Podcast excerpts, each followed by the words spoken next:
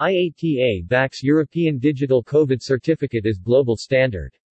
The DCC was delivered in record time to help facilitate the reopening of EU states to travel. In the absence of a single global standard for digital vaccine certificates, it should serve as a blueprint for other nations looking to implement digital vaccination certificates to help facilitate travel and its associated economic benefits.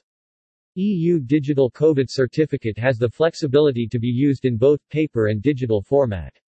EU Digital COVID Certificate QR code can be included in both digital and paper format. EU Digital COVID Certificate is implemented in the 27 EU member states. The International Air Transport Association IATA commended the European Commission for its leadership and speed in delivering the EU Digital COVID Certificate DCC, and urged states to make it their global standard for digital vaccine certificates.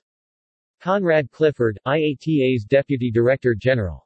The DCC was delivered in record time to help facilitate the reopening of EU states to travel. In the absence of a single global standard for digital vaccine certificates, it should serve as a blueprint for other nations looking to implement digital vaccination certificates to help facilitate travel and its associated economic benefits, said Conrad Clifford, IATA's Deputy Director General. The EU DCC meets several key criteria which have been identified as important if a digital vaccination certificate is to be effective format, the DCC has the flexibility to be used in both paper and digital format. QR code, the DCC QR code can be included in both digital and paper format. It contains essential information as well as a digital signature to make sure the certificate is authentic.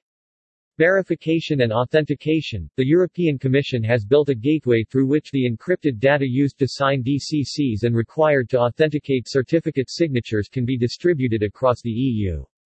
The gateway can be also used to distribute encrypted data of non-EU certificate issuers other issuers.